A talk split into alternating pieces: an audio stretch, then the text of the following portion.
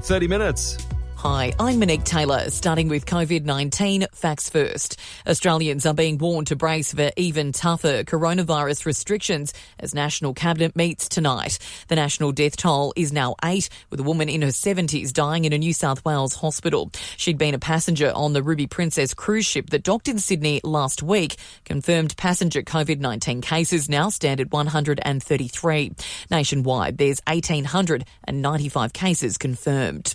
To Victoria, and the state premier is warning that ICU beds will run out if people don't follow the rules to try and stop the spread. There will be many, many COVID 19 or coronavirus patients who will need that sort of intensive care. If we can keep those numbers down by taking this seriously, by listening to the warnings, by following the advice, by doing the right thing, that's obviously much better than this getting away from us and us being overwhelmed. Meantime, Queensland, Tasmanian, and WA officials are warning tourists to now stay away, with only those deemed essential now welcome.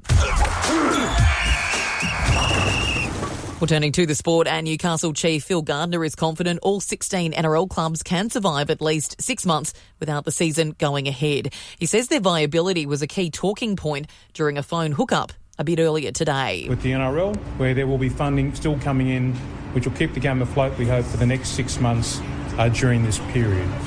And the AFL Coaches Association welcoming news that Chris Scott will forego his salary to help Geelong deal with COVID 19.